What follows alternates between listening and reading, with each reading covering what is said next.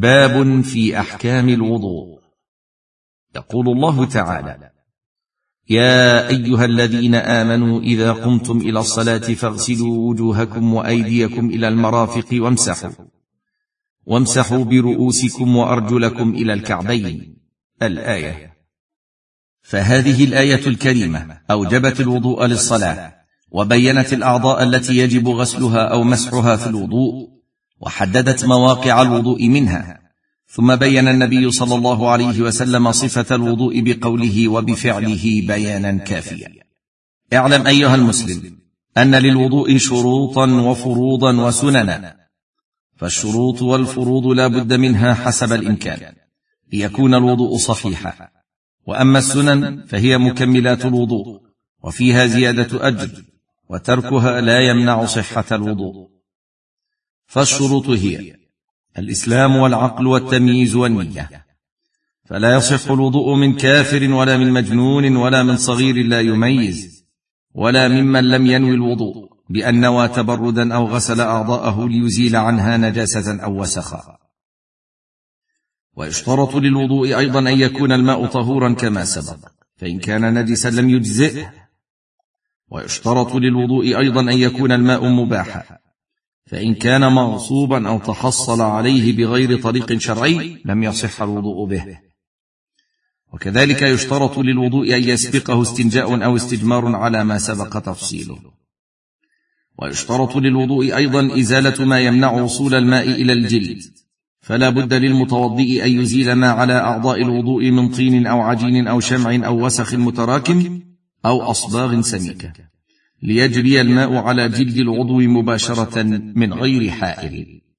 وأما فروض الوضوء وهي أعضاؤه فهي ستة. أحدها غسل الوجه بكامله ومنه المضمضة والاستنشاق. فمن غسل وجهه وترك المضمضة والاستنشاق أو أحدهما لم يصح وضوءه لأن الفم والأنف من الوجه. الله تعالى يقول فاغسلوا وجوهكم. فأمر بغسل الوجه كله فمن ترك شيئا منه لم يكن ممتثلا أمر الله تعالى.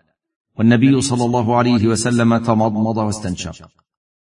الثاني غسل اليدين مع المرفقين لقوله تعالى. وأيديكم إلى المرافق أي مع المرافق. لأن النبي صلى الله عليه وسلم أدار الماء على مرفقيه. وفي حديث آخر غسل يديه حتى أشرع في العضد مما يدل على دخول المرفقين في المغسول. والثالث مسح الرأس كله ومنه الأذنان لقوله تعالى وامسحوا برؤوسكم. وقال صلى الله عليه وسلم الأذنان من الراس رواه ابن ماجه والدار قطني وغيرهما. فلا يجزئ مسح بعض الرأس. والرابع غسل الرجلين مع الكعبين لقوله تعالى وأرجلكم إلى الكعبين وإلى بمعنى مع وذلك للأحاديث الواردة في صفة الوضوء فإنها تدل على دخول الكعبين في المغسول. والخامس الترتيب بأن يغسل الوجه اولا ثم اليدين ثم يمسح الرأس ثم يغسل رجليه لقوله تعالى يا أيها الذين آمنوا إذا قمتم إلى الصلاة فاغسلوا وجوهكم وأيديكم إلى المرافق وامسحوا.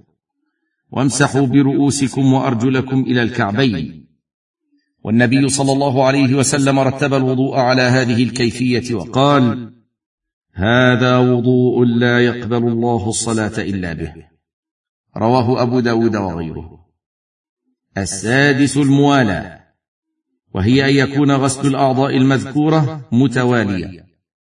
بحيث لا يفصل بين غسل عضو وغسل العضو الذي قبله بل يتابع غسل الأعضاء الواحدة تلو الآخر حسب الإمكان.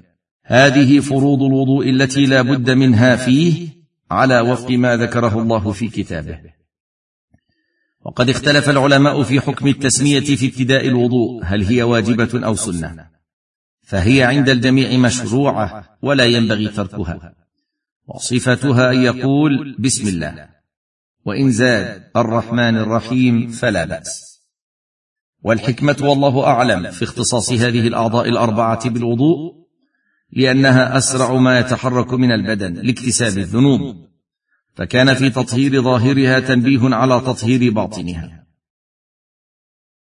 وقد أخبر النبي صلى الله عليه وسلم أن المسلم كلما غسل عضوا منها حط عنه كل خطيئة أصابها بذلك العضو وأنها تخرج خطاياه مع الماء أو مع آخر قطر الماء. ثم أرشد صلى الله عليه وسلم بعد غسل هذه الأعضاء إلى تجديد الإيمان بالشهادتين إشارة إلى الجمع بين الطهارتين الحسية والمعنوية. فالحسية تكون بالماء على الصفة التي بينها الله في كتابه من غسل هذه الأعضاء. والمعنوية تكون بالشهادتين اللتين تطهران من الشرك. وقد قال تعالى في آخر آية الوضوء ما يريد الله ليجعل عليكم من حرج ولكن يريد ليطهركم وليتم نعمته عليكم لعلكم تشكرون. وهكذا أيها المسلم شرع الله لك الوضوء ليطهرك به من خطاياك وليتم به نعمته عليك. وتأمل افتتاح آية الوضوء بهذا النداء الكريم. يا أيها الذين آمنوا فقد وجه سبحانه الخطاب إلى من يتصف بالإيمان لأنه هو الذي يصغي لأوامر الله وينتفع بها. ولهذا قال النبي صلى الله عليه وسلم ولا يحافظ على الوضوء إلا مؤمن. وما زاد عما ذكر في صفة الوضوء فهو مستحب. من فعله فله زيادة أجر ومن تركه فلا حرج عليه. ومن ثم سمى الفقهاء تلك الأفعال سنن الوضوء أي مستحباته. فسنن الوضوء هي اولا السواك وتقدم بيان فضيلته وكيفيته.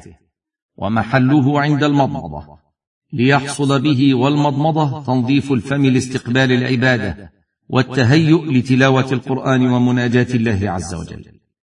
ثانيا غسل الكفين ثلاثا في أول الوضوء قبل غسل الوجه لورود الأحاديث به ولأن اليدين آلة نقل الماء إلى الأعضاء ففي غسلهما احتياط لجميع الوضوء. ثالثا البداءة بالمضمضة والاستنشاق قبل غسل الوجه لورود البداءة بهما في الأحاديث ويبالغ فيها إن كان غير صائم. ومعنى المبالغة في المضمضة؟ إدارة الماء في جميع فمه وفي الاستنشاق جذب الماء إلى أقصى أنفه. رابعا ومن سنن الوضوء تخليل اللحية الكثيفة بالماء حتى يبلغ داخلها. وتخليل أصابع اليدين والرجلين. خامسا التيامن وهو البدء باليمنى من اليدين والرجلين قبل اليسرى. سادسا الزيادة على الغسلة الواحدة إلى ثلاث غسلات في غسل الوجه واليدين والرجلين. هذه شروط الوضوء وفروضه وسننه. يجدر بك أن تتعلمها وتحرص على تطبيقها في كل وضوء. ليكون وضوءك مستكملا للصفة المشروعة لتحوز على الثواب. ونسأل الله لنا ولك المزيد من العلم النافع والعمل الصالح.